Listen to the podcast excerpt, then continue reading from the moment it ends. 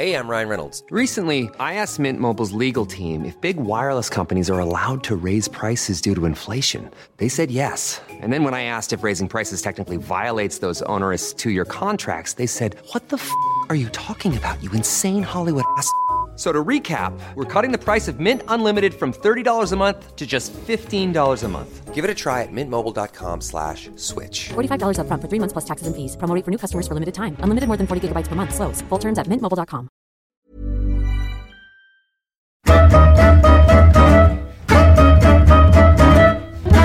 Hallå där, Niklas Holmgren här. Det är dags för det 199 avsnittet av podden Holmgren möter. Det blir en del två av Glenn Strömberg, han som var först ut i podden sommaren 2014. Inspelningen ägde rum inför publik på restaurangbåten Nordens ljus, Harö krog, som ligger förtöjd i Karlbergskanalen i Stockholm. Det finns möjlighet att se den här eh, intervjun på Youtube, på våran eh, Youtube-kanal som heter Holmgren kommenterar. Kanske kan vara trevligt att se hur det såg ut och hur vi såg ut. Ha nu en god lyssningsstund. Ja, hallå där! Välkomna ska ni vara till Nordens ljus och till det 199 avsnittet av Holmgren möter. Och det första avsnittet, 2014, det som inledde podden, det var Glenn Strömberg. Min kära kollega från, från Viasat. Och skulle du Vilken skjuts du fick av det! Ja, eh, jag tror det är fem eller sex, mellan fem och sex miljoner som har lyssnat på podden. eh, Alla, alla avsnitt sammanlagt då. Hyfsat. Det är hyfsat. Så att, eh, då tänkte vi, 199 avsnittet, det är sju år sedan Glenn. Hur har de här sju åren varit? Herregud, man har ju sämre minne med åren. Men... Eh, ja, förutom det sista året som har varit väldigt annorlunda. De andra sex var väl ganska normalt så som jag har bedrivit livet de sista 20 kan jag tänka mig. Men eh, sista året har varit annorlunda. Då har jag ju för första gången sedan ja, 40 år tillbaka i tiden varit ett helt år i sträck i Sverige. Och för första gången i mitt liv ett år i sträck i Stockholm. Hur, hur, var, det varit då? Ja, eh, jag får nog ändå säga att eh, om jag jämför med vad min familj har haft det och vänner och eh, kompisar och sådana jag känner i Bergamo där eh, pandemin verkligen slog ut först så har jag varit lyckligt lottad och haft det väldigt, väldigt bra. Kan du berätta på vilket sätt skilj, har det skilt sig att Ja, vara i var- Sverige och jämfört med Italien? Ja, det varit det är otrolig skillnad. Eh, jag fick till och med väga ord när jag pratade med familjen, med frugan, med barnen, med barnbarnen. Var jag för positiv så var det ju inte bra för de mådde ju så himla dåligt. Var jag för negativ, då sa de att du kan väl inte vara negativ för det här är ju ändå värre här. Liksom. Så att man, man kände under samtalet så hela tiden, fick man hela tiden... Det, man kände att man kunde inte prata fritt ur hjärtat liksom, vad, vad man kände och man själv hade det här. För jag kände att de hade det så himla mycket värre. Och eh, ja, ta några saker bara. Jag känner en fyra, fem eh, läkare som hade gått i pension och jag vet att jag pratade med en dotter och hon sa pappa ska tillbaks igen. Varför ska han göra det? Ja, men det, det är väl sånt där kall som man säger som läkare har. Så att eh, de behövs ju idag. Jo, men ändå. Han är 68 liksom. Det, eh, ja, och eh, tre, fyra av de här äldre har gått bort. Och våran husläkare, om man säger så, som var mer än en husläkare. Inte bara för mig och min familj, men för barnen och barnbarnen. Liksom mängder av folk då som var väldigt stöttande person. Han född 61. Och han gick också bort för fyra månader och det märkte jag på dem där hemma att det var världens smäll för dem. Liksom, det var liksom en, en mötespunkt i problem när det gäller sjukvård och så vidare och hitta tider och hitta saker som man behövde göra. Och han hjälpte till med allt och sen har vi fått höra då att han fick det här eh, tack vare att, eh, eller tack vare på grund av förmodligen att det var väldigt svåra tider den första tiden för ett år sedan i Bergamo. Och, eh, han levde för sina patienter i stort sett och eh, körde själv. Efter dagen var slut så hämtade han flera av de äldre som inte fick ambulanser till sig och så vidare. Så ja, de som har överlevt då, de andra doktorer som jag känner som fortfarande lever som tur är, de tror att han fick då det här tack vare alla de här förflyttningarna av personer till sjukhus. Då. Så det var liksom en liten hjälte i vår familj. Han är också borta då. Så det, det har varit otroligt tufft och jag har haft det alltså man kan säga så, jag har bott på ett hotell i ett år. Det tycker de flesta förmodligen här inne också. Att det måste vara jättejobbigt Glenn. Liksom. Men jag var verkligen lyckligt lottad i den här svåra situationen. För jag hade det så mycket bättre än vad de hade det där nere. För de fick bara en smäll rätt över sig som de inte visste var det kom från. Och man visste inte hur man skulle bete sig, man skulle behandla det från början. Så det var, det var ruskigt tungt för dem. Alltså. Om vi bortser då från själva pandemitiden. Du har ju valt att stanna i Italien. Du har ju bott längre i Bergamo eh, än du har gjort i, i, i, Sverige. Varför har du blivit kvar? Dubbelt så länge. Dubbelt så länge. Varför har du blivit kvar? Varför, du var familj där, men... Va, va, va? Ja, ja, jag brukar ju säga för att jag ska få lite plus i stan hos alla fans och allt sådär så är det ju tack vare eh, dem och Atalanta och Bergamo-folket eh, som verkligen de har alltså adopterat mig. Den saken är glasklar och stor. Jag får först in en liten grej också som är lite rolig nu när vi pratade sådär tungt i början. Jag blev utvald till deras populäraste och mest omtyckta spelare genom sin långa över hundraåriga historia i Atalanta. Och det var jag verkligen stolt över. Eh, vi kan, vi kan väl tillägga att ditt smeknamn är Il Capitano. Mm. Ja. Eh, stämmer bra. Det var, kan vi säga så här då, att jag brukar säga sådär lite på skämt att det är så, men naturligtvis var det så att jag bildade familj där de sista åren jag spelade där runt 90. Eh, Och det är ju framförallt därför jag är kvar såklart. Eh, annars hade jag kanske hade tanken att jag skulle försöka utforska lite grann när jag väl av var jag skulle vilja bo. För jag älskade verkligen Portugal, deras människor och hur de var där. Älskade Italien och hade ju satt mer säte i Italien helt klart. Liksom jag kunde mer om landet än vad jag kunde om Portugal. Jag hade mer vänner och bekanta runt omkring mig i den där stan och i landet. Eh, så ville jag tillbaka till Sverige som jag egentligen kände att jag kunde inte riktigt kanske komma tillbaka och bo i Sverige, för jag har så svårt. Det ska ni veta, det är inget emot Sverige, för det kan inte Sverige hjälpa. Men det här mörkret som är från oktober till mars, alltså det, man har bott i de här underbara länderna, så ja, det är så tungt att se det. Jag tar gärna snö och regn och hagel rätt in i ansiktet, men det här mörkret. Va? Så jag var tveksam, men jag tänkte jag måste väl ta mig tillbaka till Sverige. Så jag tänkte bo till att börja med ett år där, ett år här, ett år där och se vad jag kände mig mest hemma i. Men eh, tack vare familjen då som bildas nere, så var det ganska självklart val såklart att det blev eh, Italien. Då. IFK Göteborg, Benfica, Atalanta ifrån Bergamo. Det är Glenn snart 40 år sedan, jag tror alla i det här rummet minns det som det, som det vore igår, när IFK Göteborg vinner Uefa-cupen med Sven-Göran Eriksson mm. som tränare. Eh, och, resten är ju historia, eller på att säga. Men vad, vad minns du så här 39 år senare? Vad minns du mest från den här unika resan? Mm, det var ju bra att plocka ut eh, tre, fyra bland hundra. Men... eh, jag, ska, jag ska se här, om vi börjar så här. Jag, jag vet en som är sådär klockren och rolig som analys, som väldigt vettig, som jag har tagit med mig i, i livet, som fick oss alla att tänka till. Den ska jag ta sen. Eh, lite roliga saker som hände kanske är roligt att berätta om i och för sig. Då. Så att, eh, vi ska se, ja, det fanns en hel del i början också, men det blir för långt. Va? Då sitter vi här till midnatt och det kan vi ju inte längre. När det, vi har inte tid med det. Så ja, vi börjar så här. Eh, kvartsfinalen mot eh, Valencia borta.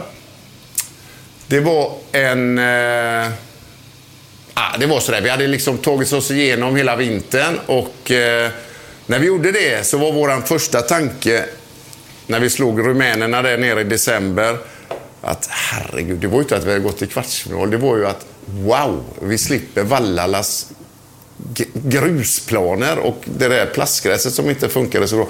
Liksom, vi får åka på träningsläger. Det var vår stora grej med att gå till kvartsfinal. Liksom. Det var inte att spela kvartsfinal. Vi får vara proffs här några veckor. Liksom. Det måste de betala för.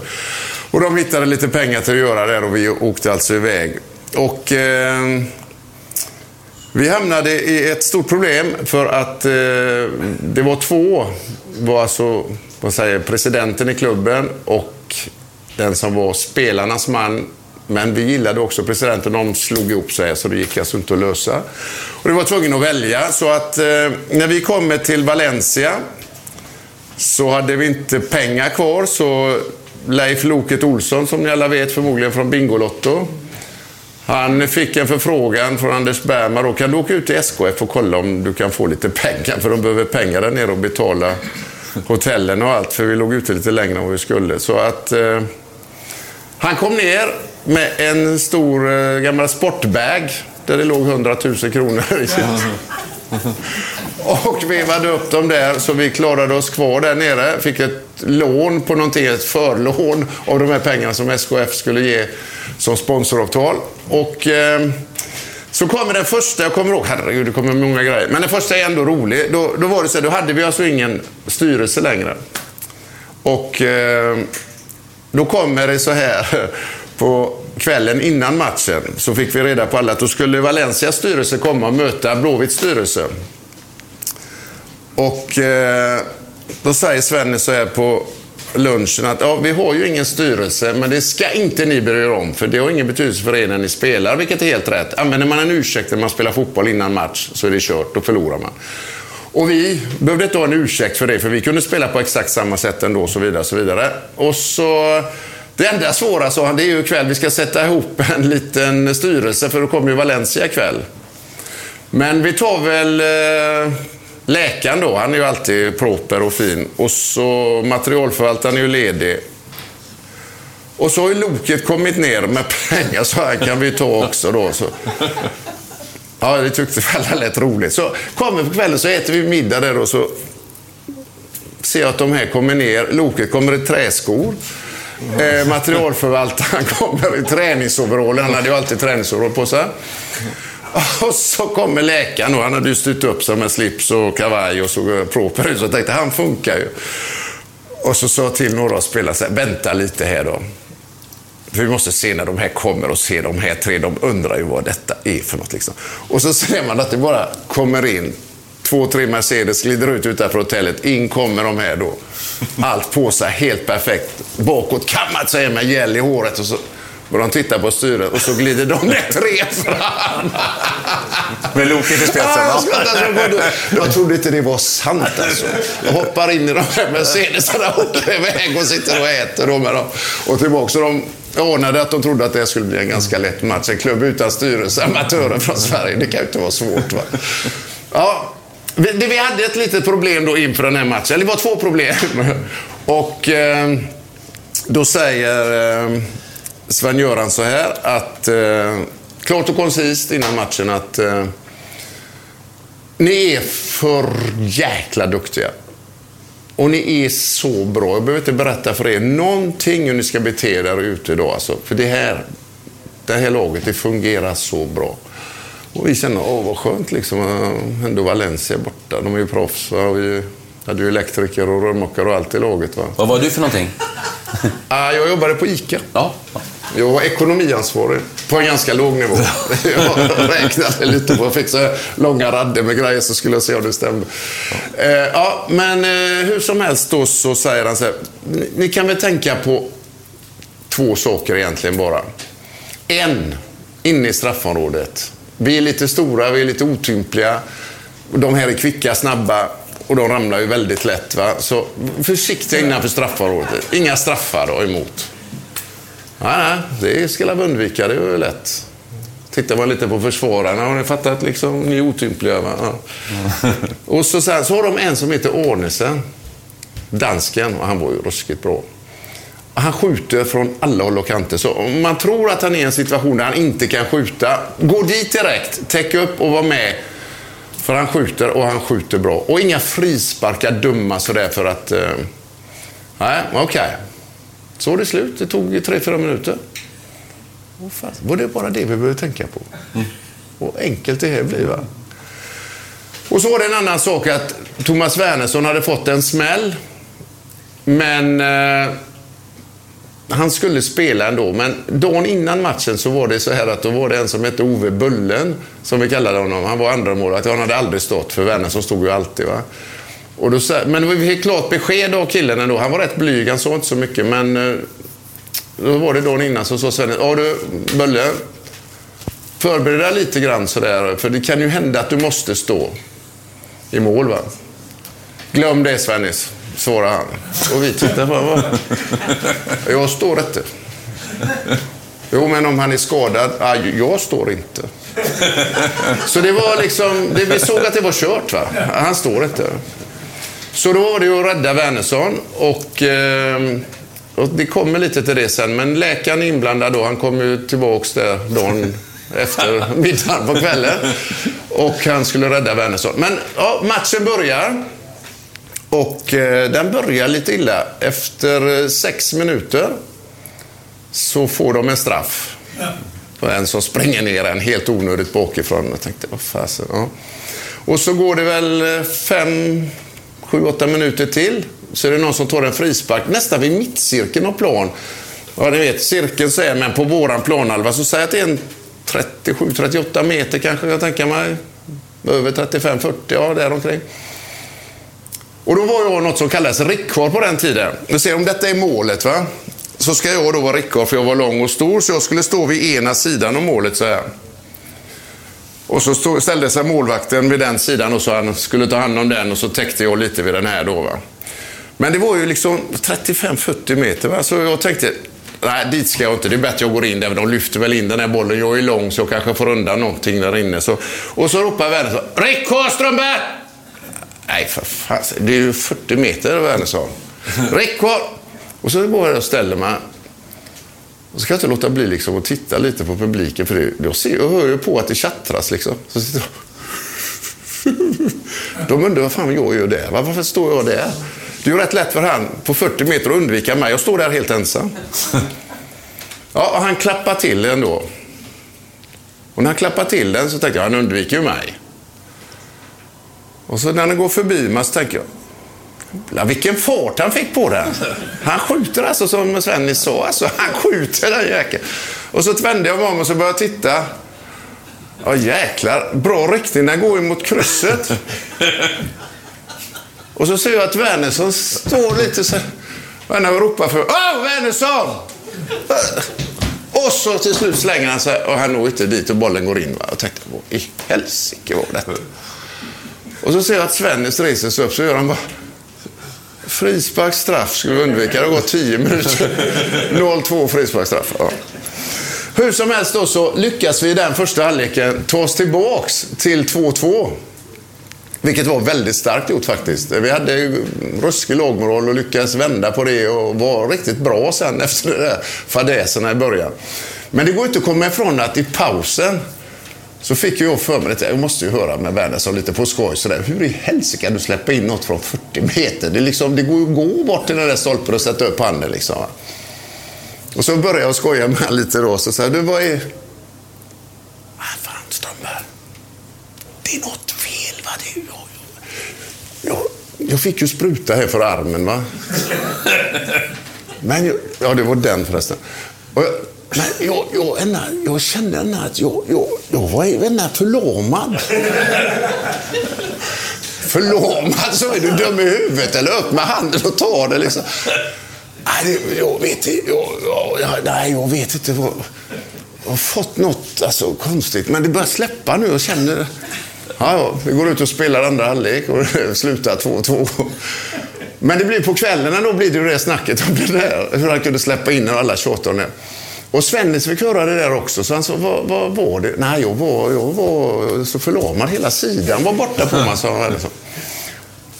Och då kollades det upp lite grann. Och det är lite oturligt, men då var det så att han hade glömt bedövningsmedel hemma, läkaren, i Sverige. Så han hyrade ut i eh, Valencia, in på ett apotek och naturligtvis hittade han det han ville ha och allting. Det var bara det att det skulle vara en spruta som var 0,00001. Och det var en nolla mindre i den sprutan han hade tagit. Så han hade ju fått en tiodos som för en häst ungefär. Va? Så han, sidan var alltså borta på honom helt enkelt. Så det var inte hans fel. Va? Ja, och vi kom igenom den. Hemma eh, vinner vi ganska lätt. Det var minus ett eller minus två. De hade mer bekymmer om de skulle ha hatt och mössa och halsduk på sig, spelarna i Valencia. de frös så in i Norden och hade stora, stora problem. Så vi är lätt vidare där. Kvartsfinalen hände det en del, men det var inte tid med. Eh, finalen kanske är det roligaste som hände, för då spelade vi första matchen hemma mot Hamburg. Ett eh, lag som... Eh, ja, det var väl kanske världens bästa lag vid det tillfället. Eh, ruskigt bra. Och eh, vi tränade eh, dagen innan eh, på Kamratgården. Den ligger uppe i Delsjön, lite sådär halvljumt. Fint tycker jag, så in i Norden uppe i skogen. Men det tyckte inte de tyska tv och massmedia och radio som var där. Va? De hittade inte dit. Vad är det här för skogsfolk som är amatörerna här uppe i skogen? Har de hyddor här de spelar? Var är de någonstans? Liksom? De kom fel, de körde fel, det var kaos. Ja, till slut så kommer de upp. Vi skulle träna klockan tre och så Alltså, så här, klockan halv fyra har vi inte startat, kvart i fyra har vi inte startat och det hände då och då. Va? Då var det så här att en som var elektriker, jag var inne på det innan lite, han hade, det hade blivit en kortslutning på ett stort företag eh, och han var tvungen att vara kvar och greja lite med det här. Men var det, var det Tord? Nej, det var ju sen. sen ja. Då ringde han så säger han då att eh, jag kommer, jag kommer, jag måste vara kvar en halvtimme till bara. Ja, det är lugnt, sa Sven. Jag var van vid det liksom. Det, vi, vi startade vid tre, var vi redan halvproffs tyckte vi, för normalt sett startar man ju sex på kvällen de här träningarna. Vi hade ju blivit lite halvproffs det där året, så man kunde starta redan så gå från jobbet klockan ett. Liksom. Det var ju grymt. Va? Ja, så ringde det en till. Det var en rörmokare. Det hade läckt så in i helsike i något eh, hus där eh, fastighetsskötaren inte fick ordning på det så han fick rycka ut dit. Och så jag kommer också sent och så vidare. Och till slut så undrar man ju varför inte träningen startar. Och då sitter eh, de här tyska, alla undrar vad är det så? Och så får de fråga de svenska. Det fanns ju två svenskar också. De var säkert 30-40 de här tyskarna. Så fram och fråga så går de och frågar Svennis och så. Nej men det är lugnt. Elektrikern där, han har problem med rörmokare. Men de kommer. Vi startar här om en kvart ungefär. Liksom. Och så går de tillbaka och ruskar. Rörmokaren, elektrikern. Och, då, ja. och så spelar vi den matchen. Eller spelar träningen, spelar av träningen. Och så var det kul på morgonen för då ringde en kompis till mig som har bott i, ja han var i min ålder, 22-23 år. Och hade bott i Sverige i 20 ungefär, men kommer från Hamburg. Och har lite släkt där nere och allt sånt där. Så ringer han bara på morgonen, matchdagen, och så säger han så här. Vet du vad de säger i Hamburg? Ah, det är väldigt vanliga. Så alltså, de möter de här amatörerna där uppe i norr och så vidare. Och de har ju bara ja, det var bara landslagsmän i laget liksom, från olika nationer, men framförallt tyskar naturligtvis. Och, ja, de vinner ska vi vinna lätt och sådär. Nej, vet du vad de säger? De säger om det är några fans som eventuellt i sista stund vill flyga upp och se den här finalen. Gör inte det. Stanna hemma, Hamburg-fans. Och jag blir lite halvförvånad. Vad fan säger de det för? Jo, så här, de skriver så här. Det är ingen idé, för man vet inte om matchen börjar klockan 19.00. För inte elektrikern klar, inte rörmokaren klar, inte han klar. Så flyttar de nog den till dagen efter. Liksom. Så de behandlade oss liksom som totalt, totalt amatörer. Men vi vann den matchen med 1-0 till slut i ett ruskigt regnigt Göteborg. Och sen gjorde vi kanske vår bästa match någonsin när vi vann med 3-0. Och Torbjörn Nilsson framförallt var helt fantastisk. Och Ja, du har spelat med många. Torbjörn Nilsson, om vi bara tar honom kort. Hur skulle du vilja värdera honom i... i ja, du har ju sett många spelare också under din, din karriär nu som expert. Men hur, vad, vad sätter du Torbjörn Nilsson någonstans? Eh, jag tror han är den bästa fotbollsspelaren jag har spelat med. Sen har jag mött några som är lite överjävliga de också. Alltså. Men eh, den jag har spelat med så är han bäst. Han var otroligt, otroligt bra. Ja, 82, Uefa-cupsegern. Eh, snabb, snabb. Det skulle jag ta snabbt. Ja, ja, ja. Du, du hamnade sedan eh, i... Svennis hamnade i Benfica, i Lissabon. Och han värvade med dig. Och där finns det ju en hel del roliga historier. Jag vet inte, vi kan väl, jag ger dig några uppslag. Eh, dels när, när du skulle skjuta med Eusebio, fast du inte visste att det var Eusebio. Eh, Berätta inte det nu innan då. och sen eh, eh, även José Mourinho, historien. Ja, det ska vi ta och snabbt. eh, sen har vi också eh, Börje Lantz som är nästan är värd ett eget litet kapitel. Jag tror många här inne känner till Börje Lantz. Mm. Ja, eh, vi, börjar, vi kan börja så här. Nu ska jag försöka ta den lite kortare. Eh, jag, första dagen jag kommer ner till Benfica så säger Sven-Göran så här. Eh, ja, du kommer ner här, det var strax innan jul. Eh, ta eh, och lägg fotbollsskorna i handbagaget. För de eh, bagage försvinner på Lissabons flygplats. Så in i Norden alltså. Så, och du ska iväg och träna direkt när du kommer fram. Ja, som vanligt. Det var inte så jättesvårt. Va? Var det bara det jag behövde tänka på, ungefär som med straffarna och frisparkarna, så tänkte jag det klarar jag väl av. Va? Så jag plockar med mig dem i handbagaget, får inte väskan. De hämtar mig och åker direkt till träningen. Och så var det sådär konstigt. Alltså det var hagel den dagen. Det var sådär lite vinterväder i Lissabon. Jätteknepigt alltså. Ja, vad konstigt. Ja.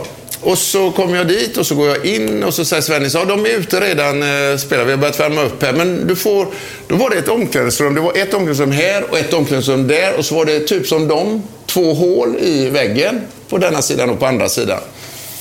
Och så får du grejer av han där eh, inne, materialförvaltaren.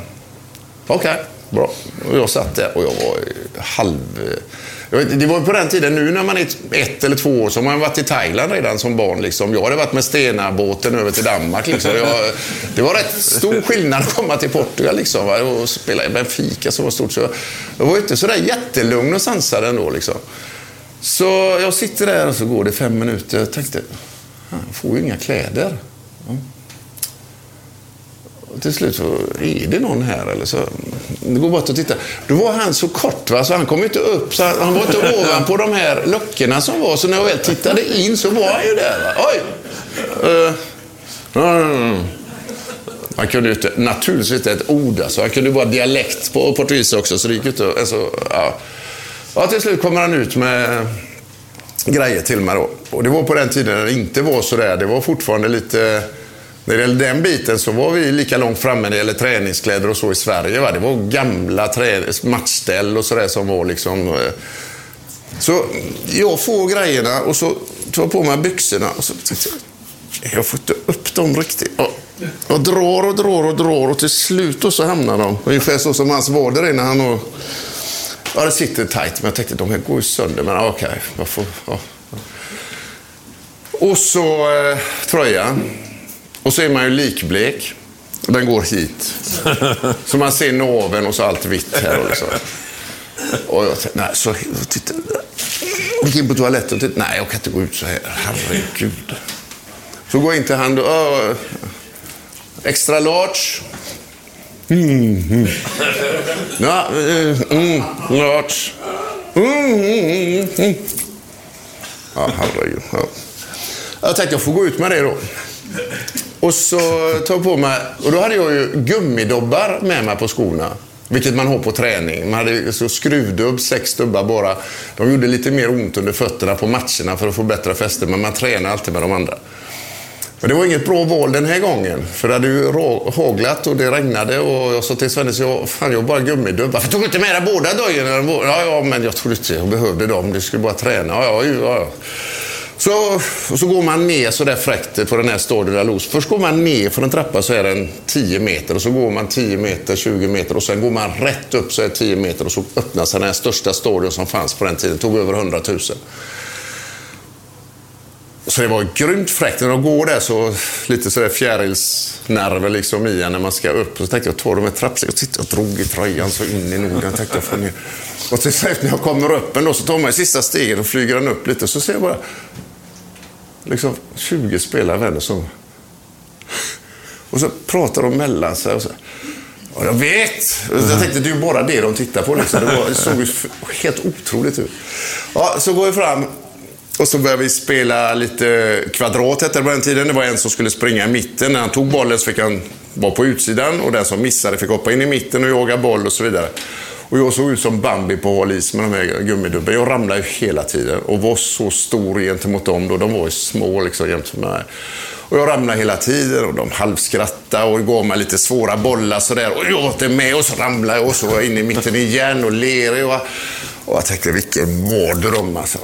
Och så säger Svenne så efter en 10-12 minuter. Ja, men Glenn, det är bra så. Vi delar lite här nu. Du kan gå bort och köra lite frisparkar där borta. Bra Svennis, tänkte jag. Du, det var smart. Bort härifrån alltså. Ja, så var det tredje tränaren och så målvaktstränaren var det där som stod och skulle skjuta lite över en mur som fanns där då. Och jag tänkte, herregud, äntligen får jag visa mig på styva linan mot de här. Så jag lägger upp bollen och jag var inte bra på att skjuta direkt och frisparkar tog jag aldrig. Men jag tänkte, tredje tränaren och målvaktstränaren, hur fan. Så jag skjuter första så här, ja, ganska bra sådär. Den går väl halvmetern utanför krysset. Va? Det var ju okej. Så kommer det en liten äldre gubbe. Han hade mössa på sig också, för de hade ju vantar och mössor och allt. Det var ju hemskt väder för dem. Och han hade lite knackigt vänsterknä, va? Så han hoppar fram sig lite grann och så lägger han ner bollen och så... Titta. Ja, ja, titta, tyckte jag. Vad ska han dra där? Så... Stam, bam, rätt in i krysset. vad är det här då, tänkte jag. Ja, så visade han. Mm. Ja, la jag ner en till och så siktade jag mot andra krysset. Ja, det var ju ändå längre ut. Nu började det bli så där orolig igen. Va? Ja, och så lägger han ner den så här. Ah, där. Rätt in. Då tar den, den går inte in men den tar klockrent sådär i ribba kryss där uppe. Va? Snyggt så in i Jag tänkte, vad fasen, nu skjuter trädet. Oh, jag stod där och våndades och tänkte jag måste härifrån alltså, på något vis. Och så kommer Svennis. Det hade väl gått en 15-20 minuter. De hade delat klart. Så hör jag att han ropar. Eusebio, ta med dig konerna. Och då var det alltså näst bäst i världen genom tiden efter Pelé. Liksom. Så då lugnade det ner sig lite grann. Jag tänkte, okej, okay, han kan ju skjuta. Va? Ja, så är vi på väg in i omklädningsrummet och så säger Svennis, hur har det varit? Det har varit för jävligt Svennis, bara, bara så du vet. Ja, ja, men det är lugnt. Det var ju bara första träningen. Men nu är det så här, när du har duschat och klart så kommer eh, kaptenen och så tar han med dig runt och så hälsar du på alla. Och så presenterar de sig. Det är kutymen nere. Ja, det ska jag klara, sa jag i varje fall. Det blir bra. Men sen, oj, vänta förresten. Den tredje spelaren som du hälsar på. Eh, det är en liten asiat, afrofrisyr, lite grann kort hår. Och han han kommer att bli din bästa kompis, för han kan enda som kan engelska bra egentligen. Så vidare. Men han åkte ut för en smällare när han var liten i handen, så han har bara en stump så här liksom med ett finger eller ett och ett halvt som sticker ut. Men du bara tar den så här och klappar till och hälsar. Ja, det var bra att du sa det, för det visste jag inte hur man skulle bete sig. Liksom, kanske. Jag var ju redan skärrad kom jag fram första, andra, så visst det tredje. Och så ser jag ju också ansiktet och allt och han hälsar så gott på engelska. Hallå, säger jag. Hallå, hej, hej, hej, hej. Och skakar och skakar. Han står fortfarande och skakar. För jag kände, nu skakar jag loss liksom. Nu är jag med i matchen igen. Och gick vidare därifrån och hade gjort det. Tänkte att det är jättebra. Då tar jag nästa, det var vänsterbacken. Tror jag han... Då hade han sex. Nej, vad fan. Det hade Svennis glömt av, va? Ja, det där var lurigt. Ja, ja. Så går jag nästa och tittar på handen. Och så går jag på nästa och tittar på handen. Och så säger Sverige, tittar de med Glenn när du hälsar? Nej, för fan, jag måste se på händerna. Ja, och så går den eh, och går runt till alla. Och så eh, är det en liten presskonferens. Det kommer lite eh, journalister och jag berättar. Och så säger Svenne så här att då du åker med presidentens privatchaufför sen efteråt ner till Börje Lantz, agenten här. Och, för de bodde vägg i vägg ute i Cascais. Och så avslutar vi en middag där, lite lugn och ro. Oh, herregud vad skönt det ska bli, så jag. Och så avslutar vi det där och svarar på de frågorna på engelska. Då. Det gick jättebra. För en gångs skull den dagen. Jag brukar kalla det den mest annorlunda dagen i mitt liv och det var det också. Så kommer vi ner och så börjar vi åka en stor, stor Merca. Och en stor portugis var det här. Alltså, han var stor. Alltså, han var säkert 1,85 och vägde 100 kilo. Det var livvakt liksom. Så åker vi på vägen ner och han kör ju väldigt, väldigt fort tyckte jag. Det fick jag reda på efteråt. Det var den farligaste vägen från Lissabon ut till Cascais som fanns i Europa på den tiden. Det var väldigt mycket övergångsställen på väg till beacherna hela vägen ner och man körde väldigt fort på den marginalen hette den. Och han kör rätt fort så, så, så tar han en kurva lite för mycket så säger jag att åker av kavajen här. Så har han bautat så här Clint Eastwood-pistol här liksom. Jag tittar fan är detta nu också? Då sa han, nah, det är inte något real liksom. Och han kunde några små ord sådär så, not, not uh, don'. done. och så tittar han så åker ju rutan ner, så tar han upp det. Si don don, pow, pow, pow! Så drar han till tre, fyra skott ut. Jag tänkte, vad gör du? Och den var riktig också. Och så, se, se, mm, riktig. Så ner. Så körde han vidare och så kom jag fram till Sven. Så här, Gick det bra allting? Så, ja, ja, ja det, det, det kan inte bli värre än den här dagen. Alltså, så. Så jag gick och la mig den kvällen så sa jag så här, vad bra att första dagen Klagland va? Ja, det är jävligt bra så. så att det var klart. Ja, det var lite starten i Ja, Benfica. det gick ju bra. Det blev två stycken li ligatitlar i Benfica och, och, och Benfica hade inte vunnit på länge. Så Nej. du är fortfarande Vi- ett väldigt, väldigt stort namn nere i Lissabon. Ah, väldigt stort kan vi nog plocka ner lite grann. Det har gått länge och jag var bara där två år. Så Ja, men nej. du har två ligatitlar. Men ja, vi kan... Och vi var i final i uh, cupvinnarcupen. Cupen också. Men det, det intressanta är ju... Kvarten i Champions. Så det var två bra år. Mm. José Mourinho är ju inte ofta starstruck, men han eh, blev ju det en gång. Berätta, eh, det när vi var på en Champions ihåg, League-match. alltså. Ja, just det. Eh, José Mourinho som har vunnit Champions League med flertal klubbar, nyligen fick sparken från Tottenham. Ja, den är väldigt knepig. Men den är ändå förståelig om man eh, tänker till. Det var ungefär som eh, den tyvärr bortgångne Maradona då som har ett eh, klipp här med Stina Dabrowski, kan vi ta upp också då, Ja, ja. när han säger så här att han första gången han är i Sverige så gör hon en intervju med honom och så säger hon så här, vad vet du egentligen om Sverige Maradona? Eller Diego, säger hon. Och den frågan väntar sig inte. Och naturligtvis vet han ju inte ett smack om Sverige. Va? Men så har han väl hört att den där som spelade emot mig några år där som var kapten i det laget, det såg inte tränaren att han var från Sverige. Så han säger ju Sverige, Strömberg. Och sen kommer han på att han sett Borg någon gång i Argentina när han har spelat. Va? Så han säger Borg efteråt också då. Jag sa Strömberg först, ja. alltså, så det, det blir ju rätt... Ja, det, det är ju väldigt fräckt va. Men man kan ju förstå varför till slut. Det är inte så konstigt för han visste ju ingenting annat liksom. Va? Du har, du har ett- en bild Nej, när du nej, så- hälsar på Maradona som kapten. Den brukar du ha med dig. Den ja, ja. brukar komma fram. Ja, ja, nej, nej, det, men det, och detta var ju ungefär samma sak då. Eh, de skulle spela final mot eh, Bayern tror jag det var va? Inte Mm. Bayern i Madrid. Hey, I'm Ryan Reynolds. Recently, I asked Mint Mobile's legal team if big wireless companies are allowed to raise prices due to inflation. They said yes. And then when I asked if raising prices technically violates those onerous two year contracts, they said, What the f are you talking about, you insane Hollywood ass?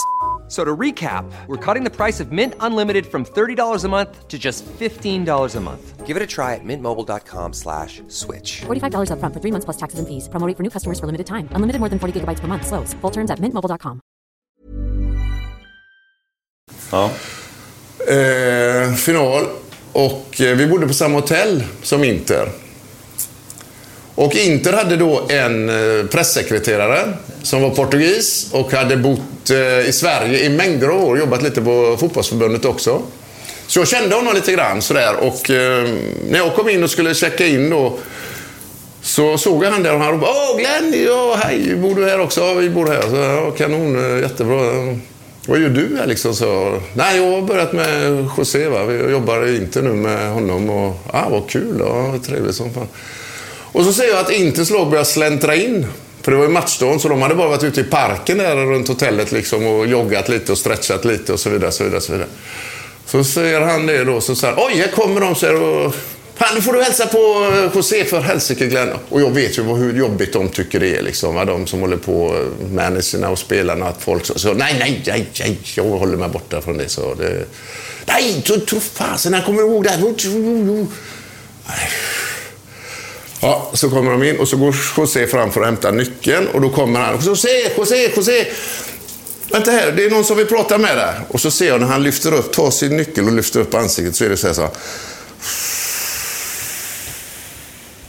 Det är Strömberg från Benfica. Och så ser jag att han... Ah! Hej, hej, hej! Jag tänkte, vad är detta? Jag kan inte ens komma ihåg det. Och då var det så där lustigt och trevligt att Mourinho, han spelade i ett lag som heter Belenenses. Som är en litet lag i lite utkanten av eh, Lissabon. Och Benfica var ju Benfica den stånd, liksom, eller hela landet i och för sig. Då. Men då var det så här att de första månaderna jag var där nere så var det meningen att man skulle få spela med två utlänningar. Det hade storlagen gått med på. Men på något vis gick det inte igenom, så man fick bara spela med en. Och vi hade en jugoslav som gjorde alla målen där nere så han fick spela. Och jag fick inte spela. Jag fick åka ut och spela på skolgårdar i tre månader. Grusplaner med bara ett ljus i varje hörn och sådär liksom. Va? Och eh, då skulle jag spela B-laget den dagen mot Belenenses. Och Mourinho gör sin debut i det här B-laget. Han var väl 18 och jag är väl något år äldre tror jag. Ja, det är, det är tre år äldre. Tre år äldre. Och då, vet jag, då säger han så här när han börjar prata. Åh, vet du vad? Vi satt ju alla i bussen och undrade, ska den där Strömberg spela inte? Han har ju spelat alla B-lagsmatcherna. Kanske han ska spela ändå. Kanske, och han spelar på mittfältet och jag spelar på mittfältet.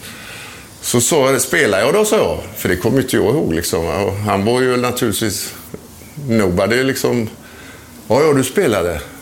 Var spelade du någonstans då? Jag spelade på mitten. Ja, det gjorde jag ju med, så jag. måste jag ha gjort. Ja, jag spelade mot dig i princip hela tiden. Och då kände jag så här att nu tar jag över lite. va. För Benficas B-lag, va? de hade blivit fyra i första ligan. Efter Sporting och Porto och Benficas första lag. Kanske till och med slått eh, Sporting och Porto någon gång. För så bra lag hade vi även B-laget så att säga. Så jag sa det. Ja, hur gick det då så matchen? Det var väl tvåsiffrigt va? Ja, jag tror vi förlorade 12-1 eller 12-0. Lycka till ikväll då. Så. Sen, sen eh, hamnade du i, eh, i Italien. Och vi kan väl eh, påminna oss om att Serie A på den tiden var ju den ligan som var överlägset bäst. Vi hade ju Zico till exempel spelade Udinese som var ett bottenlag och Zico är en av världens bästa fotbollsspelare. Hur, hur kommer det sig Jag trodde du skulle säga att Strömberg spelade ett bottenlag. Men det- Ja, hur hamnade hur, varför, hur såg turerna ut? Varför blev det just Atalanta ifrån Bergamo? Ja, det var Como och Atalanta som var där faktiskt och eh, diskuterade en, hel vecka. Och då ringde Börje Lantz eh, i Båstad var jag då och hade ganska trevliga dagar. Och eh, så kommer de på morgonen, jag tror jag hade kommit i säng vid fem sex tiden och så redan vid sju så är de och bultar och bultar. Vi bodde på ett litet pensionat där, jag och några polare. Vi kände de som hade turneringen väldigt väl också så att eh, ja, vi hade det jättebra där helt enkelt. Och så bankar och bankar och bankar och de säger Strömberg, gå och kolla vad det är som bankar. Nej, men det är inte till mig, så det måste vara till er. Nej, och de kunde ju inte gå upp heller. Och så, och så till slut går jag dit och säger du, eh, vi har en Börje Lantz eh, som har ringt hela morgonen här och vill prata med dig. Börje Lantz, tänkte jag. Titta klockan, kvart i sju, jag hade lagt mig fem eller sex eller så. Ja, jag, får, ja, ja, ja, ja, jag fick gå ner. Och så säger han bara så här. Hej, det är Börje. Du, vi har två klubbar här nere. Eh, ta på dig det finaste du har, sätt dig på ett plan och gör det inom en två, tre timmar så väntar jag på dig här. Eh, så var Börje Lantz va?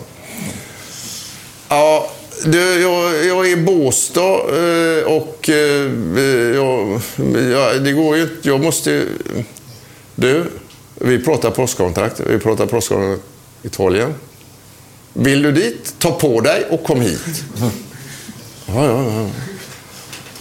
Så jag fick en av dem att skjutsa hem mig tillbaka till Göteborg och lyckades hitta ett plan och åkte ner då. Och, eh, då var de där under två veckor. Båda presenterade sina klubbar väldigt väl. Men i och med att i eh, Atalanta det var tre svenskar innan och de hade en väldigt...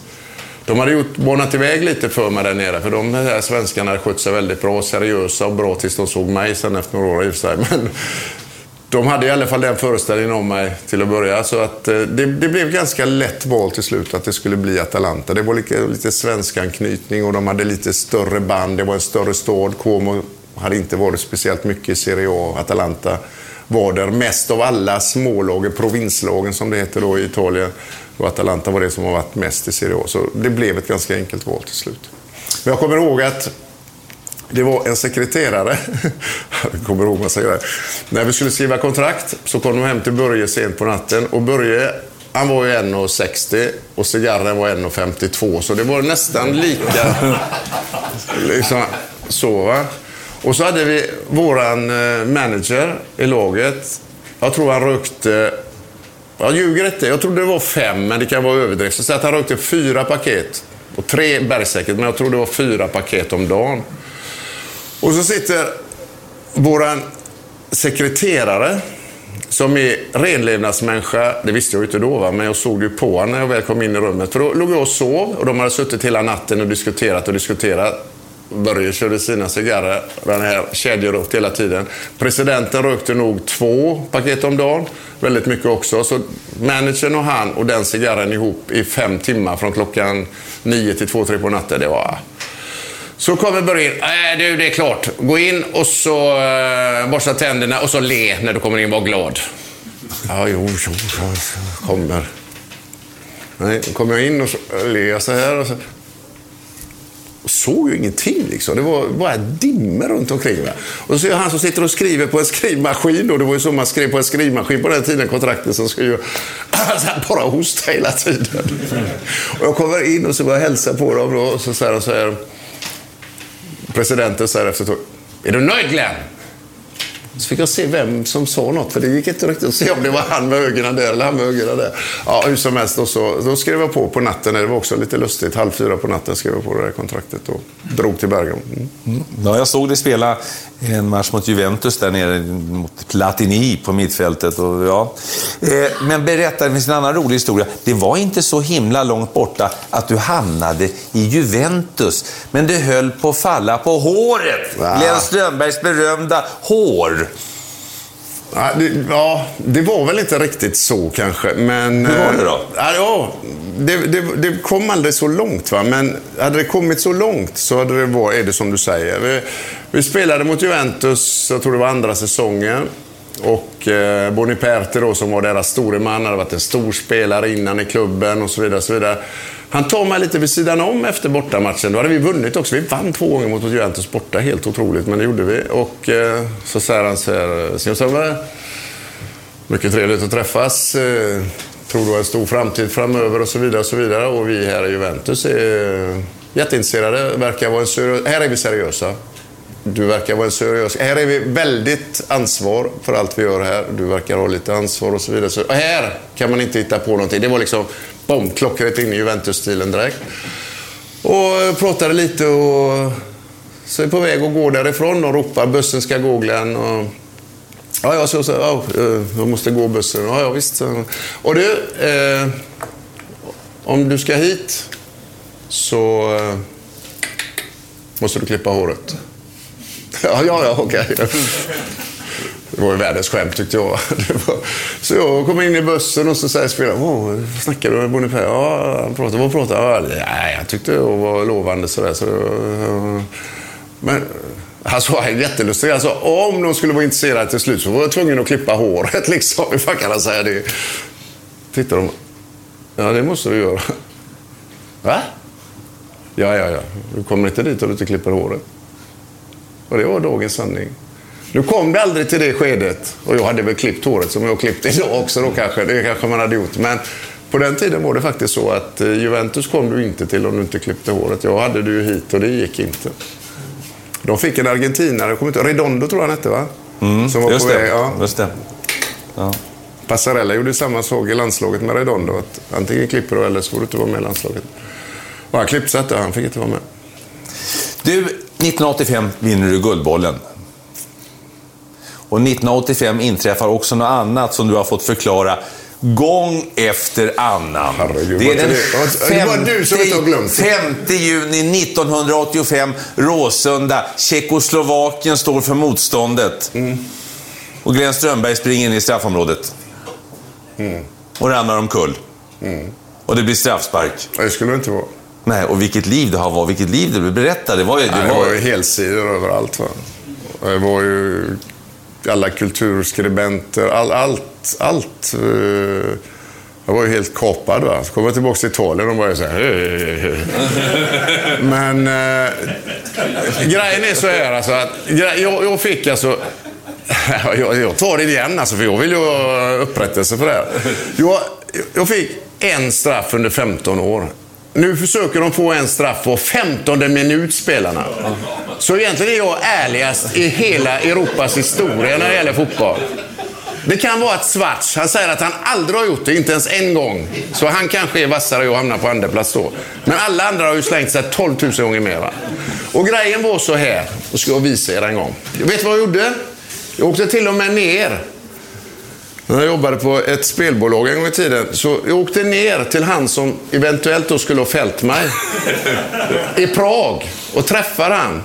En januaridag när det snöade nere. Och det är minus 3-4 grader ute på en plan. För att jag skulle visa alla det filmades vad jag var ute efter. Och det var så här att jag tog mig in i straffområdet, tunnlade en på vägen in och så kommer en i full fart. Och normalt en försvarare är den full fart där framme. Han, han kapar dig om han ser bollen, att han kan nå bollen. Så jag tänkte, oj nu kommer han här. Och han kapar mig ju. Oh, oh, oh, vad jag har läst detta. Oh, vad dum han är. Så jag lägger bollen lite framför. Så han ser att han kan ta den. Och precis när han ska ta den, då sätter jag ju fram det benet. Va? Då tar han benet istället. Men jag tycker att jag är så smart. Så innan han ens är i närheten så kan jag redan lägga mig. För han ramlade ju in i mig ändå. Va? Men då hade jag gjort fel. va? Det var inte försvararen, det var liberon som hade lite spelsinne. Så han såg ju att, vad fan ramlar han för? Så om man, ser, man tittar på den bilden, om ni kan gå in och titta på den, så ser ni att han sträcker ut foten och så drar han tillbaks den, för han ser ju att jag har redan ramlat. Så han lurade mig då, liksom, i det läget. Men en vanlig hade bara åkt rätt in i det. Och så skulle vi visa det på den plan igen där och så visade så Alla som var där de fattade, för han berättade, ja, ja, jag förstår exakt vad Strömberg försökte göra, för det hade varit en av mina försvarare. Han hade bara rasat rätt in i honom. Va? Men jag såg att han hade ramlat, så det var ju dumt att gå dit tyckte han. Va? Så jag var till och med och spelade in en gång i en snöig jäkla dag där för att visa allt på pränt igen. Och att han förklarar verkligen också hur var situationen. Det var alltså inte meningen, man slänger sig utav om någon är en meter ifrån dig. Men jag fick en sån där tro på mig själv att jag hade lurat honom så in i Norden så jag la mig på det viset. Ja, det var ju skandal. Det gör jag ju inte liksom. Jag har aldrig gjort heller. Så... Du får höra det. Jag är ute, och, ja, vet, jag är ute, ute med dig ofta och det är nästan, ja, nästan varje dag. Alltså. Är. Om jag är ute med mina kläder, eller mina skor eller mat eller så vidare. Står det någon där lite grann. Och de är inte elaka alls va. Men de vill liksom visa att de har följt mig genom åren va. Så står de där lite och så smakar de på något och tänkte fråga dem något om maten eller om kläderna eller jag kommer ihåg straffen. Då går de ett varv. Jag var det. Herregud. Alltså. Så nu är jag nästan lite, ja, det är nästan lite nostalgiskt och, och, och glatt över det. För hur kan... Tänk hur många ja, vatten som rinner under broarna, men hur många straffar som de får varenda minut som är felaktiga, där de slänger sig hit till höger och vänster. Det är inte en människa. Ni kommer inte ihåg en enda av dem.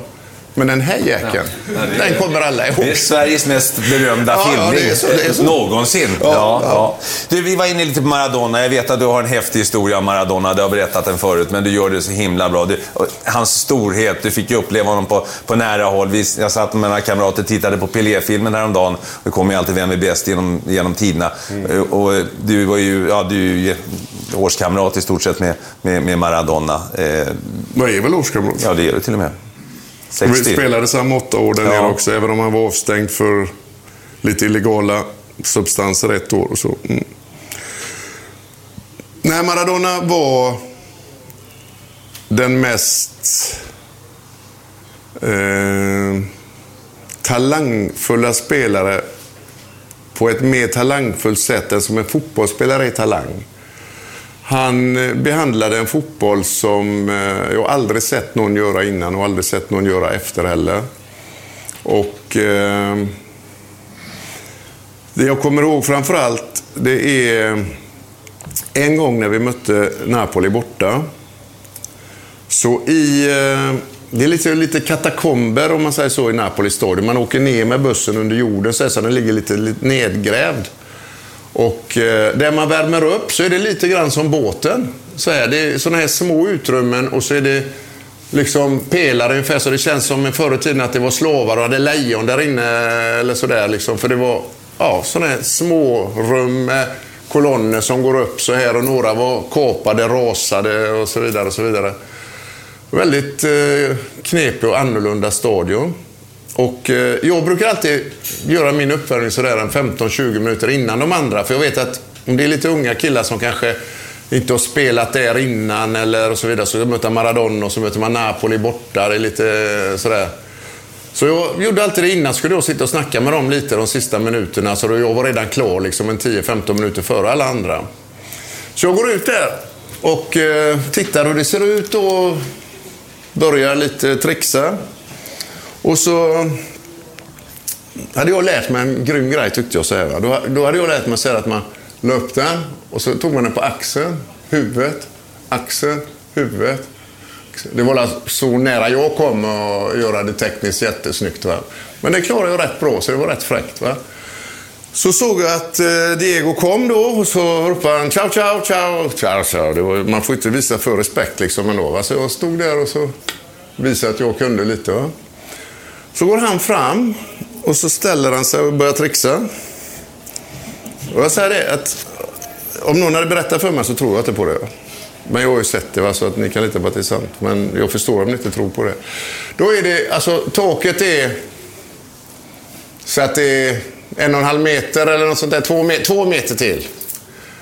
Och så har du en som är kanske en meter högre upp än det här taket. En kolonn som går upp så här. Och så är den kolonnen av där då uppe. Så det är en meter kvar till själva taket liksom, eller en och en halv kanske. Eller, ja. Då ställer han sig där och trixar. Och jag tänkte, undrar vad han ska... Han står där. Och så gör han så här till slut då, att han tar utsidan på bollen. Så den går upp så här och skruvar sig. Emellan det där hålet då på en och en halv meter. Och så ner på den här sidan. Ja, det var ju fräckt tänkte jag. Men ja, det är ju Maradona, det klarar han ju. Liksom. Ja, det är, kanske inte varje gång, men så kommer den ner. Och då kan jag tala om för er att när en boll kommer på det där viset och träffar den med insidan där istället, när den kommer så och du ska få den att snurra så. Ja, gör jag det så gör så och så tar den den vägen och då, då glider den iväg som en orm längs backen. Liksom. Det, det, det går inte att få upp den. Eller. Då står han bara så här. Så. Tänkte, vad ska jag göra nu då? Och så tar han insidan istället. Och då var jag tvungen att börja titta lite extra. Så jag tänkte, vad fan får han upp den igen? Det är omöjligt. Och han får upp den igen i mitten. Och då har han sin massör personliga som är med och det var kanske det enklaste egentligen i sammanhanget. För han frågar bara Agua, eller Aqua. Aqua Armando, han heter Armando han också då. Så får han lite vatten medan han tittar på den. Så kommer den ner. Och den börjar se ut som ett ägg i bollen, går den vägen, går den vägen. Jag tänkte, nu ska jag försöka ta ner den här, det klarar han inte, tänkte jag.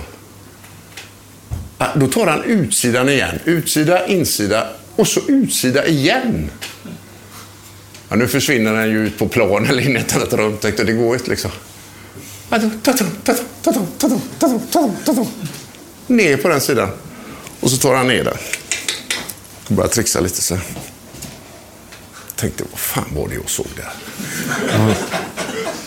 Och man får inte stå och titta så på en annan spelare. Liksom. Jag är kapten i mitt lag och han i sitt. Så jag tänkte, vad gör jag här? Så jag skickar väck bollen i ett hörn. Så där, va? Och ni kan ju se att jag aldrig stretchar. Jag hatar att stretcha. Det är det värsta jag vet. Va? Så jag kommer ju dit. Va? Det är max. Så jag har aldrig stretchat. Och jag ställer mig så här mot väggen. Bort med bollen. Så kommer en tre, fyra spelare och de tänker Strömberg, vad gör Stretchar du? Ja, stelt som fan idag. Ja, jag visste inte vad jag skulle ta vägen. Det var det värsta jag sett. Alltså. Jag vet att Lineker berättade en sak här efter när han gick bort Maradona, när han stått mitt på plan. Och jag har sett den också, när han drar bollen en 20 meter upp i luften och den kommer ner och han drar upp den igen 20 meter. Men det är rätt upp och rätt ner, rätt upp och rätt ner. Det skulle jag kunna tänka mig att Maradona klarar av. Och sen när jag ser han göra det så vet jag att han klarar av det givetvis. Men den grejen. Det finns aldrig någon fotbollsspelare, det kommer aldrig att finnas någon heller. Messi eller vad de än heter.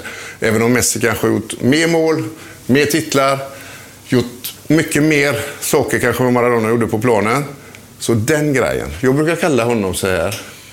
Det, det är den bästa jämförelse jag tror man kan få. Han är, om ni har sett ett sjölejon på cirkus. Det är Maradona som fotbollsspelare. Den bollen gjorde exakt vad han ville. Det var inte så att han gjorde vad han ville med bollen. Bollen gjorde det han ville. Ja, det var det värsta jag har sett hela mitt liv. Jag har aldrig varit med om en sån upplevelse innan, av en fotbollsspelare. Apropå stretcha, Glenn. Eh, idrott, ja. elitidrott är ju, är ju, inte sunt någonstans. Jag säga, hur mår din kropp idag? Alltså, har, känner du av din, din, din karriär, så att säga? Ja, jag hade ju inga... Jag hade en rejäl skada eh, som jag fick här i nacken. Och det var lite oturligt för det var en av mina lagkompisar på en träning som försökte nå en boll och kom helt fel och han klampade rätt in i mig. Och, eh, det var rätt roligt för att det var på lördagsträningen där det normalt sett är väldigt lugnt. Vi skulle åka till Florens och spela match dagen efter.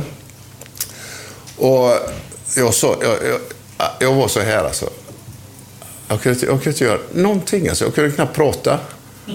Och då de säger, jo men du åker med i bussen, då kan hända att det blir bra till imorgon. Ah, imorgon? Jag tänkte, det blir inte bra på sex månader där. Det har ju hänt något enormt liksom.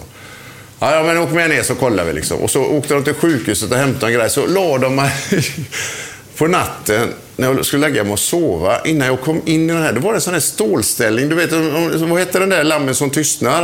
Lammen, ja, ja. Hannibal Lecter? Ja, typ sån där grej runt här. Och så drog de i tråden så att nacken skulle gå ut och så skruvade de fast saker runt näsan och så låg de med den här. Ah, gjorde ont så. Ah. Och framåt två, tre på natten så tänkte jag, jag måste försöka skruva loss det här. Jag kan ju inte sova en sekund. Och skruva loss. Och så tar jag mig bort till massören som bodde lite längre bort. Det tog alltså en halvtimme att ta bort grejen och komma bort till massören. Och så säger han så här, nej men ta de här två pillerna och lägg dig och sov så tittar vi på frukosten hur det är. Och jag tänkte, det här, de är inte kloka. Så gick jag ner och skulle käka frukost, men då var en av eh, managers och sa så här, nej sluta nu och försök få, de försökte få mig att spela med det, fast jag kunde, jag kunde inte ens äta liksom. Så han körde hem med det då. Det var den värsta skadan. hade jag nästan, jag tappade 90-95% av kraften i högersidan. Och eh, stannade kvar hela det året. Det var mitt näst sista år. Och åkte inte hem till Sverige utan tränade bara, tränade, tränade, tränade. Jag kunde alltså inte äta med högerhanden. Jag kunde inte använda den på ett, ja, fyra, fem månader i varje fall. Och jag lyckades träna hela den sommaren så att jag kom tillbaka och spelade ett helt år till och gjorde det väldigt, väldigt bra. Fick spela Libero också sista året. Och eh, det var en väldigt enkel post att spela på om man hade bra försvarare framför sig.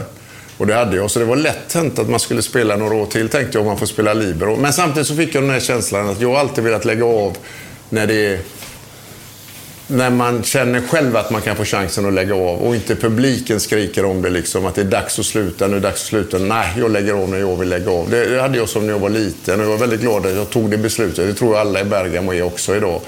De, det var lite gråt och det var lite tårar att jag la av för tidigt när jag la av. Men nu tyckte alla att det var ett väldigt bra beslut. Och det var egentligen den enda skadan som hade problem med 10-15 år efter jag slutat också. Nu är det bättre. Och det som är sämre är ju ett knä. Ett knä är ju helt kass. Men det var aldrig några problem medan jag spelade. Men det var rätt roligt när jag kom till den där äldsta professorn i Bergamo-sjukhuset som har, ja, han hade väl varit där för 50 år. Så går jag in och så, ja, eller 15 år sedan där, så säger vad är det med, jag kan inte gå knappt ju. Nej, jag får titta. Så gjordes alla undersökningar och allting och så kom jag dit och sa Strömberg, det är inte klokt egentligen. Du har ledband, korsband, menisker, allt som en 25-åring. Alltså det är helt perfekt det här. Jaha. Men vad, jag, jag, kan ju knappt gå, så vad är det? så? Ja, nej, nej. Det är ju den andra saken också, den viktigaste. Det är ju brosket. Och det är det värsta jag har sett på 50 år. Och brosket är då typ att uh, det, köra en bil utan olja i motorn. Det är ungefär det brosket gör för knät. Va? Så jag har inget där i. Så att det knät är trubbel med idag. Det såg ju du för några veckor sedan när jag höll på att halka omkring där. Jag mötte dig i en pingismatch. Vi ska säga det också, vi, ni, ni har sett Glenn på, på YouTube. Han blir så arg när han förlorar i bordtennis. Det, så är det faktiskt. Han var ju, du, var, du var en jättestor bordtennistalang. Vi behöver inte gå in på det. Jag tänkte, eh, tiden drar iväg. Jag tänkte, eh, när det gäller TV, du är väldigt uppskattad expertkommentator och har varit under lång tid. Du gjorde ditt första, första TV-jobb 96, Englands-EM. Hur skulle du vilja säga att ditt jobb har utvecklats under den här tiden? För då var det i stort sett, det var ju två kanaler då. Mm. Eh. Ja, jag, jag, tror att eh, jag tycker det är lite roligare då för jag har kunnat...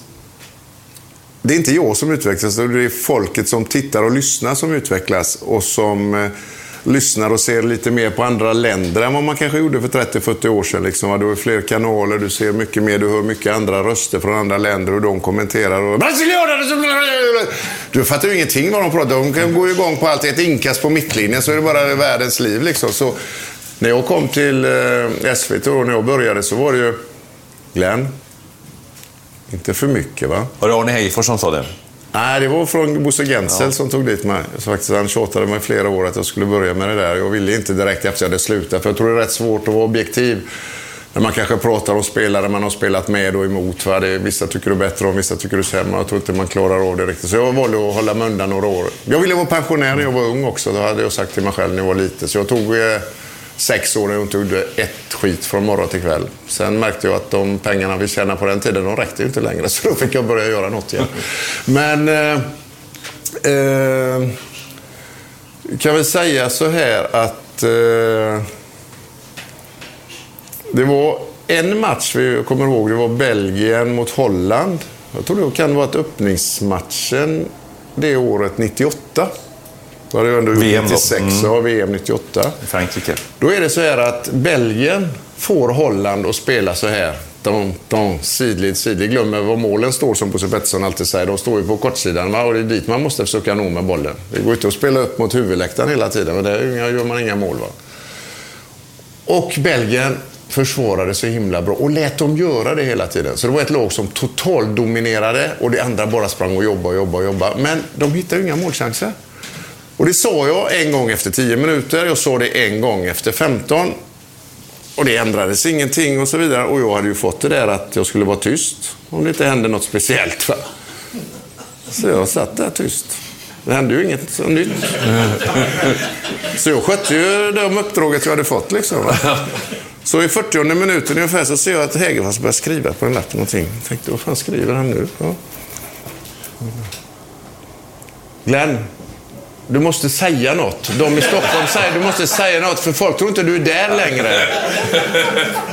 Så då var jag tvungen att hitta på något där i slutet. Och nu har ju den utvecklingen gått åt andra hållet. Och nu tycker jag det är roligare. För att eh, man kan leva med lite mer i det själv också så att säga. Eh, och det är mycket roligare för man lever ju med i bra fotbollsmatcher helt klart. Va? Och det är kul att man får göra det tycker jag. Det kunde jag inte göra på den, riktigt eh, på den tiden. Utan då fick jag hålla igen hela tiden på glädje och så vidare. Och fräcka saker som hände. Wow, nu kan jag säga. Och det där, det tyckte jag var helt fantastiskt. Nu går det lite mer att göra. Sen är det kanske lite annorlunda. Man får tänka. Det, jag, jag ska absolut inte tänka man ska bara vara sig själv. Du vet hur du själv Man ska göra det på sitt sätt och sen får det gillas eller inte gillas. Men det kan vara en liten skillnad när man jobbar för säg Viasat, där du har i stort sett alla som tittar är verkligen fotbollsintresserade. Medan om du har ett EM, eller ett VM eller ett OS och jobbar för SVT så sitter det väldigt mycket folk och kanske eh, sådana... Det kan vara till och med kanske mamman och mormor och allt sådant som kanske tittar lite mindre på fotboll kanske än vad den manliga sidan gör ändå. Liksom, va? Men de sitter ju med kanske på en grillkväll liksom, i Sverige på ett VM och så vidare. Då sitter alla där och småtittar ändå och så vidare. Och, så vidare. och då kanske man får hålla sig lite sakligare och lite lugnare. För börjar man skrika, det gör inget riktigt med om man ser de här matcherna där alla är verkligen fotbollsinitierade. För de sitter så själva i soffan. Liksom, va? Där sitter de lite lugnare och coola. Så man kanske ska försöka hålla en liten, liten lugnare attityd. Även om jag kommer att få svårt att göra det ju längre det går. För jag tycker det är så mycket roligare då när man kan få leva ut lite själv också när man sitter där och kommenterar. För ofta sitter jag med honom och det är ju tråkigt som fan. Ja. Idag har du fått prata mycket. Ja. Har du, har du fler har du Det- frågor på? ja, men vi, vi, vi kan väl avsluta också. Du är inte bara expertkommentator, du är du är entreprenör också. Du har klädmärke, skor. Dina skor har jag på mig idag, och tröja och, och, och du har din mat också. Eh, berätta hur, hur, hur... Du har jobbat stenhårt med det. Eh, berätta, var, var landet ligger där när det gäller kläder och skor och mat? Ja, maten eh, Eh, är lite, lite mindre idag. Eh, det är mer skon och kläder och det är också mindre engagemang. Jag tycker med åren som går så... Jag säger, första åren med maten, jag tror jag var runt i en 250 olika Konsum, ICA-butiker runt om i Sverige. Liksom jag, ibland på nätter. Jag, jag kommer ihåg en gång när jag hade jag 16 butiker på 14 dagar. Jag vet, jag låg och sov på nätter. Det var så här, pastan, eh, den är gjord i Gragnano och den är där. Och, mm, och tomaterna kom på ner från söder och får stå och växa för sig själva. Så det, liksom, det var väldigt, väldigt mycket ett tag. Eh, nu har jag kapat lite på det och gör lite mer strukturellt, lite större saker med de olika. Mindre. Eh, tillfällen under året, men lite större tillfällen så att säga. Och eh, nej, det, de, det funkar bra allt tre, och även om maten är lite mindre då, så funkar alla grejerna fortfarande. Och det är inga entreprenör, det är alldeles för stort för det är det inte. Jag vet att GT gjorde en gång så här. Så, vad var det de skrev? Det stod på löpsidan så var det till och med kompisar som skrattade och ringde när de skulle tanka bilen. Kolla Strömberg vad de skriver. Så här, jo, så här skapade Strömberg sitt imperium. Och jag tänkte vi säljer lite skor, vi säljer lite kläder, men inte mer än så. Och det är absolut fortfarande, om vi ska ta det till sin gräns, så är det fortfarande fotbollen som ger mig inkomster så att jag kan hjälpa mina barn och barnbarn och min familj och alla andra fortfarande. Det är absolut inte det andra. Men det har varit en väldigt viktig resa för mig själv. Jag har lärt mig en väldigt massa annorlunda och olika saker som eh, vissa kunde man ta med sig från fotbollsplanen, i vissa lägen som man såg hur man kunde när man var kapten framförallt ta hand om ett helt lag och så vidare. och så vidare. Jag hade ju också en väldigt ja, trevlig sits i Atalanta i de sista tre, fyra åren i varje fall. När jag ofta fick ta med spelarna, deras familj ut på, min, på middagar och undra vad det var för problem och så vidare. Presidenten sa, du ta, ta, prata med mittbacken idag och så ta med dem på middag ikväll då, för det är något som inte stämmer där. Jag hör alltså att det så jag går till han och du, ska vi inte käka lite ikväll då? Ta med dig ungarna också då. Så, ja, ja, han ordnar ju inget. Och så börjar man rota lite i vad det kunde vara. Så där. Och det var, Och så jag det var betydande för mig att de gav mig det förtroendet. Samtidigt var det väldigt jobbigt, för ibland när söndagen kom, då hade jag gjort mitt tyckte jag. Hela veckan jag höll på med spelarna hit och dit. Men det var ju söndag jag skulle spela och vara bra. Va? Då, ibland glömde man nästan av det. Men... Eh, Sen då ledde man sig andra saker när man höll på med det här som varit nyttiga i livet också. Men eh, det där imperiet, det har rasat för länge Det är inget stort imperium som de skriver om. Men det är en rolig, kul bisysselsättning som vi har. Då. Till sist, har du någon devis som du, du har fyllt 60-61. Har du någon devis sådär nu du lever efter nu? Någon, någon, någon linje i livet? Nej, inte direkt. Eh, Jag har väl alltid sagt att jag vill leva i nuet och tänka på framtiden. Men eh, nej, det är det inte. Det enda jag tycker att, eh, och det är verkligen personligt, jag hoppas jag inte alla tycker, men jag tycker man börjar bli lite, lite mer intresse, mindre intresserad av allting som händer. Inte naturligtvis vår pandemi som har knäckt oss alla, eller väldigt, väldigt många i varje fall. Men det som händer på andra sidan, det är det som händer på andra sidan. Det jag kommer ihåg när man var liten, diskuterade med allt och alla och med de som man var jämbördiga, jämnåriga med eller kanske lite äldre. Så, Nej, men så ska det inte vara, så ska det inte vara. Man, man trodde nästan man kunde ändra på hela världen på något vis när man var ung och så ser man ändå att man är man är bara en liten smula i, i det hela. Så jag, jag bryr mig lite mindre om allt som händer runt omkring och har väl en sak som är väldigt bra varit med det här också, att jag tycker väldigt mycket om egen tid så att jag har inga problem som helst att vara själv. Eh, jag brukar säga att jag trivs väldigt bra med mig själv. Det låter stöddigt men eh, det är ju, så är det. Och det är ju bra att kunna göra för jag reser ju och åker och grejer och har man rätt mycket själv och då är det bra om man, om man trivs med det för annars hade det varit väldigt jobbigt. Så att, nej, jag har väl släppt på att bry mig så mycket om allting som händer runt omkring utan försöker se till så alla som jag tycker om mår bra och kan jag hjälpa med något så gör jag det. Bryr mig inte så mycket om det är något som händer där borta som inte jag kan röra eller något som händer där som jag inte kan bry mig om heller. Liksom. Mina damer och herrar, Glenn Strömberg! Tackar!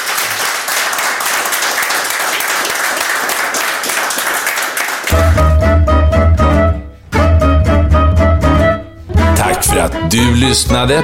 Vill du komma i kontakt med oss så går det alldeles utmärkt via Twitter, Niklas understreck Holmgren, Instagram, holmgren.niklas eller hemsidan niklasholmgren.nu.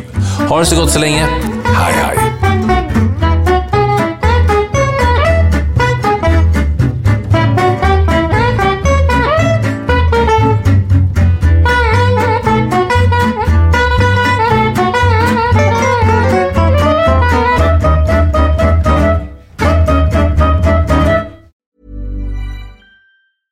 Confidence starts with loving who you are. And when your skin feels nourished and glows on the outside, you naturally radiate confidence from the inside. Give your skin a glow up with Osea's clinically proven Mega Moisture Duo. This ultra hydrating body care features two of Osea's best sellers, Undaria Algae Body Oil and Undaria Collagen Body Lotion. These seaweed powered heroes use skincare level ingredients normally reserved for your face for results you can see and confidence you can feel. Osea has been making clean, clinically proven seaweed infused face and body care products for over 28 years. This luxurious skincare is vegan, cruelty free, and climate neutral certified, so you never have to choose between your values and your best skin. Glow from the inside out. Get 10% off your first order with code GLOW at OseaMalibu.com. That's O S E A Malibu.com code GLOW.